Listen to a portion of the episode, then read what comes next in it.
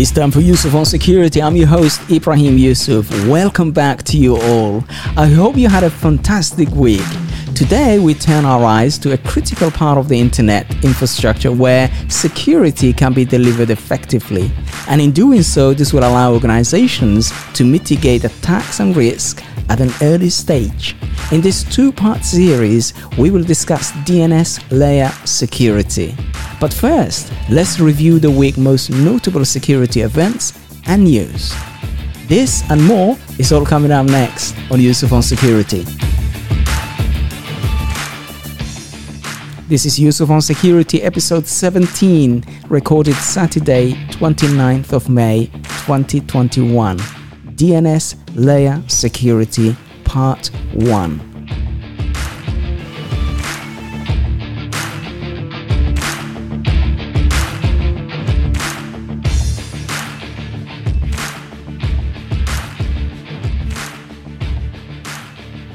We will kick the show off with the notable news um, that has happened last week. Apple releases update to fix 3.0 days. Air India customer data affected by SITA breach. The city of Tulsa prevents data theft from ransomware attack. Microsoft retires Internet Explorer next year. And finally, there is something the FBI wants to tell you about. It's about ransomware.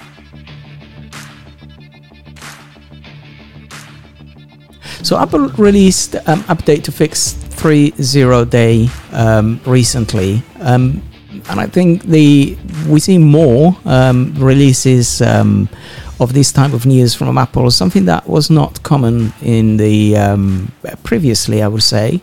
So the update releases is to update Mac OS 1104, 11.4 rather, 10.15, 10.14, iOS and iPad um, OS 14.6, and as well as obviously the watch um, OS 7.5 and the TV 14.6. Um, and these are to address um, vulnerability that attackers are exploiting um, right now in the in the wild. Um, and I think there's a lot of CVEs that you need to have a look at, um, totaling three. I will add the um, some pointers in the show note as usual. Um, and as I said, this is something that is um, not common um, in in the past, and I think um, either the um, either the Apple ecosystem is um, you know seeing more um, targeted attack, or maybe Apple is disclosing more um, vulnerability. Normally, they keep their card um, close to their chest. So either way, um, that is um, that is something that is actually being um, um, you know seen as abnormal, to be quite honest. Um, but you know, needless to say, um, go ahead and update your Apple ecosystem, and I think it's it's prudent to say you know as soon as possible.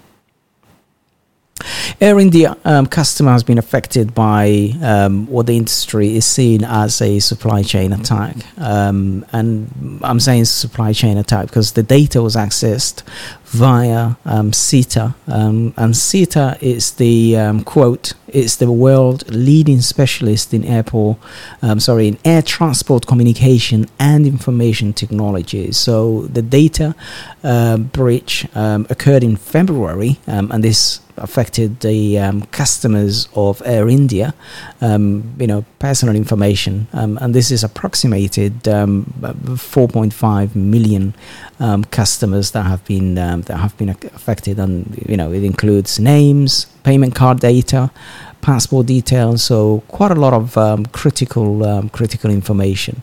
So when you normally have that amount of data breach, normally the industry expects um, the um, the impact to be minimized.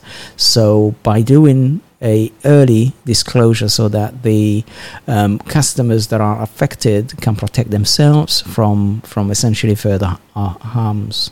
When you have a data breach of this magnitude, it's important to note um, the earlier you disclose, um, uh, you know what has happened, um, the more time you give the affected customers time to react and protect themselves from further attack. You know whether that is update of password, you know enabling two-factor authentication, etc. Um, so that's that's absolutely you know goes without saying. It is a supply chain attack because the um, access was via the um, the um, the, the supplier um, who maintains um, the information technology, and that is the that is SITA. Um, and it's, um, it's, it's it's really just a reminder of what has happened. Um, you know, late last year, SolarWind has been the you know supply chain attack of, of, of a large magnitude. Um, and I think this this is something that essentially is um, it's, it's something that we might see unfortunately more and more um, and it's critical organizations obviously take heed and make sure that you um, that you actually um, you know put all your efforts to mitigate as many risks um, as as possible. Of course, SITA is not the largest. Um, you know, Amadeus, um, Sabre um, have higher market share than than but obviously we're talking about millions of of customer data. Um, something that has happened in the US, and, and this is the city of Tulsa, um, which is located in the um, um in Oklahoma.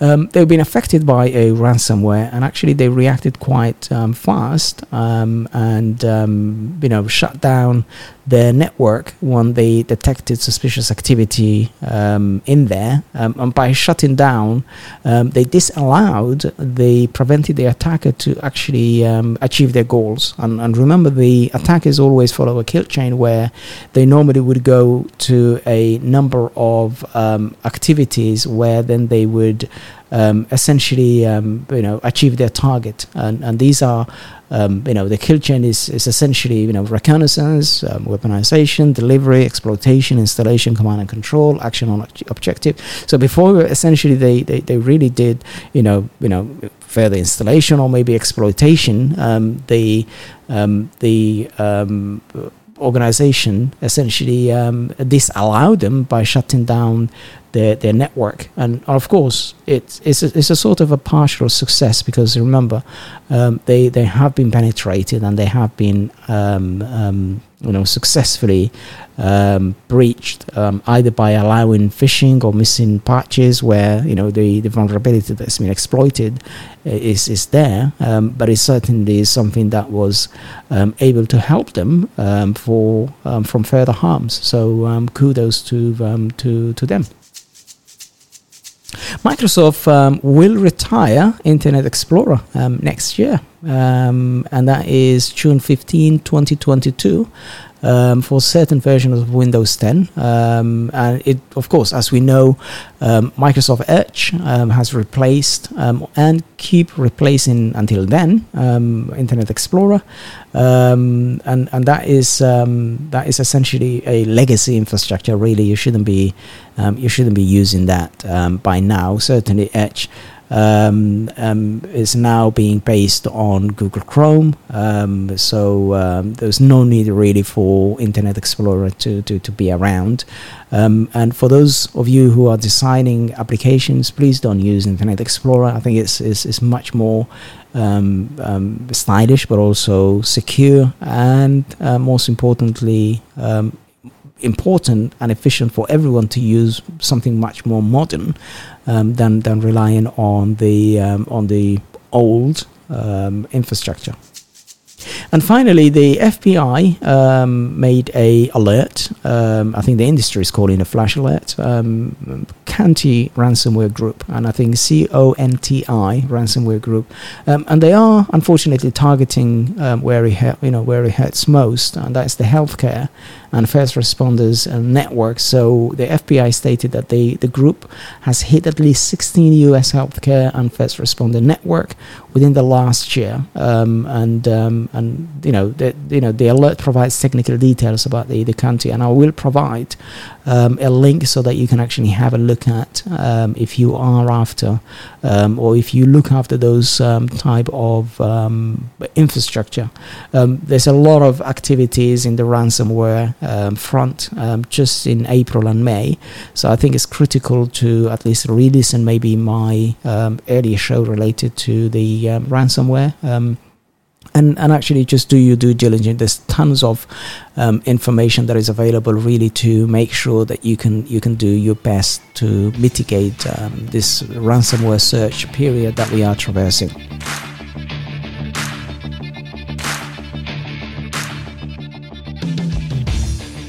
In our first part of this two part series, we will look at the inner working of DNS first, what it is and how it works. So let's have a look at the basics of DNS. Um, just to provide some fundamentals, DNS stands for Domain Name Service, and it's often referred to as a like a catalog, like the contact list of your phone, and that's what it provides for the internet. So essentially, every machine um, identifies itself with a connection address or a internet protocol or IP address, um, as we call it. Um, these are normally numbers, um, which most human beings will not remember, um, but that's how machines communicate and connect. And essentially, there are servers um, hosting websites, um, applications, um, etc. All of them have a an address, a connection address, an IP address. So the IP address of a DNS server is, is a well known. So you, you normally would provide that to your to your infrastructure and you can connect it to a um, to a resources by IP address or by what is known a DNS name, a domain name um, service name, and that's normally what allow you to to connect. But that's too hard um, when you connect by IP address for most of the people. So, for example, if you want to connect to my site where these um, podcasts are hosted, yusufonSecurity.com, you can certainly have a look at the IP address where that um, domain is hosted and connect to it as well. But it's much easier just to type, you know, www.yusufonSecurity.com. So that's why the DNS or the domain name service was invented in order to facilitate people to connect by name rather than by IP address, like the contacts of your phone book. You, I wouldn't imagine you will remember all your contact. You might remember a few numbers um, that are most important to you, but you wouldn't remember all the numbers inside your contact list. You remember by name and you search, go to contact, and then you search by name, and then you press dial, and the connection is made. Same way is the how the machine works. So when we look at the um, the websites, um, we use that human-friendly names such as yusufonSecurity.com. Um, and of course, there are you know too um, many names and IP addresses to to keep up with, um, and there are thousands um, that we query or type or access every day. You might not realize.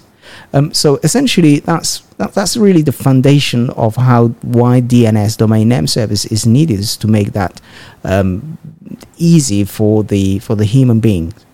But there are infrastructure behind the scene that provides that service, and one is called a recursive server, and another one is called authoritative service, and these are DNS servers, recursive DNS server, or um, authoritative DNS server. So let's have a look at what those are.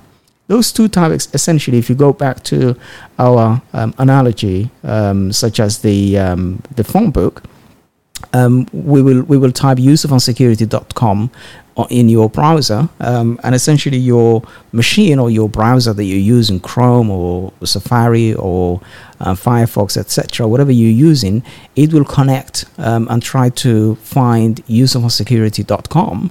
Um, but really, behind the scene, um, you know, remember yusufonSecurity.com is for us to type easily.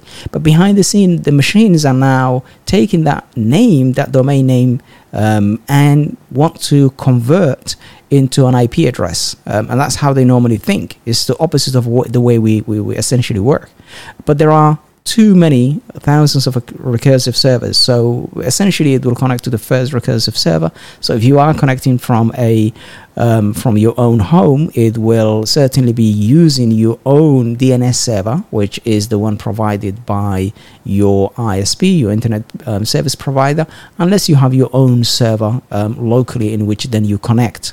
Um, so, um, so essentially, when you are connecting, you will probably be using your own recursive DNS server, um, whether that is provided by your internet um, service provider or whether you have in your own machine a sort of a, server that provides DNS um, name to IP address resolution, and that's the that's the that's that's the language used to convert one to the other. So at your house, um, this this might be essentially you know the cable company that you are using. Um, and um, if you are using your phone it might be the cellular provider. Again your isp that's providing you um, internet connection. If you are sitting at a coffee house then essentially again it's the you know service provider of that um, coffee um, coffee shop so once your computer connects to the recursive server, meaning to the first server that it wants to use in order to translate the name to an IP address, it essentially asks, you know, what is the IP address of yusufonSecurity.com? And that server doesn't normally have you know, it doesn't have a, a contact list of that name when you first connect, but it will go and now ask other servers and say, hey, I don't know this um, domain, yusufonSecurity.com, can you ask, um, can you provide me one of you, and there are, you know, quite a number of a other servers out there that can provide um, the answer that the first recursive, recursive server wasn't able to um, to resolve. So the second type of DNS server um, should have a copy of you know the yusufonSecurity.com domain, and it will come back and match that domain with an IP address and say, hey, this is the IP address of that domain. Now that server that provides that service, it's called authoritative DNS server. It has authority to absolutely say, yep, this is the IP address of the domain that you are asking. So just to recap, the recursive DNS server is the first hop or the one closest to you provided by yourself if you are using your own DNS server or provided probably by your ISP server or you know if you are at, uh, at work it's provided by your company. So that's the recursive DNS server. Why recursive? Why the word recursive? Well they recursively ask and look for until they actually get an answer from outside. Now, when they go outside and get an answer, normally one of the servers who have authority and who have a definitive um, way of knowing or hosting the name of, or sorry, the IP address of the domain that they that you are requesting. In our example, yusufonSecurity um, is called authoritative DNS server. So the authoritative DNS server tells the recursive DNS server, the first requester, in, in a sense, about the correct IP address assigned to the to the domain. And therefore the recursive DNS server then sends that information back to the computer that requested, i.e. your browser. Now the computer then connects to the IP address and the website loads, leading to, you know, you actually then seeing the website on your on your machine you wouldn't really know anything about what is going on behind the scene. You know, it can be a fraction of a second, um, unless something has actually broken. Um, then you know, then you see basically cannot connect type of errors. But not all DNS servers are, are, are equal, of course. Um, some of the recursive DNS servers you would use um, breaks for some reason. You won't be able to connect to websites. You know, there might be blockage, there might be filtering, etc. Um, so if the if the recursive DNS server you use is slow, then your computer to, to the website will be slow, right? So if your DNS server are not up to date, you know, then you might not be able to connect correctly to the website. So so your first connection um, to the outside world is normally via a um, via a DNS um, server, really. So, so you configure normally your um, your organization's DNS server in this way. So, once you set up a, for those of you who manage Active Directory or who manage a DHCP um, server, and a DHCP server is the is the server that provides an IP address to all your machines, right? So, um, whether that is you know maintained statically, meaning you provide um, a definitive IP address to every single machine, statically meaning it doesn't change every day, or dynamically means it changes you know after a period of time, normally a week, but you can manipulate and, and, and make it a month or whatever you want to make it as. Um, so the once that is given at the same time you provide a server um, a recursive server which is either you hosting again or if you are provided everything from the outside like your DHCP server is from your ISP and more and more ISPs normally are providing that kind of service this this way um, today because the IP version 4 is becoming thin and it's almost run out so people don't have the luxury of providing um, although dynamic, they don't provide really um, um, IP addresses that are publicly available. But anyway, there, are. But if I just open a bracket, there are two types of IP address. One that is public, meaning you know anyone can connect to you, whether um, um, whether they are inside or outside. But you don't normally put normal machines on the public IP address. That would be normally on the edge, your your router um, or firewall or any gateway that you are using. The other IP address is a it's a um, private IP address which is um, called non-routable IP address. Um, the one that is public, it can be static; it doesn't change. Um, normally, companies buy that um, for reasons so that you know it's you know they can be accountable for, such as you know when they are pushing email through a server. Normally, email servers have to have a static public IP address or send emails via um, one way or another. You know, you normally put it behind a firewall. But anyway, um, just to close that bracket, so the DNS server um, that you would be uh, having on your environment will be um, would, would then be provided to all your client machines so that your client machines know how to resolve or how to request or how to ask um, a IP address of the website that they want to connect such as the example I gave you yusufonSecurity.com and when that is then provided the machine is set to be able to connect to the to the internet. So I wanted to provide that foundational of the DNS um, before we then go to the second part of this two part series and we look at the security aspect of it and what are the benefits. So I'll stop here just to really lay the foundation today and I would um, hope you will join me in the next session. Thank you very much. Take care.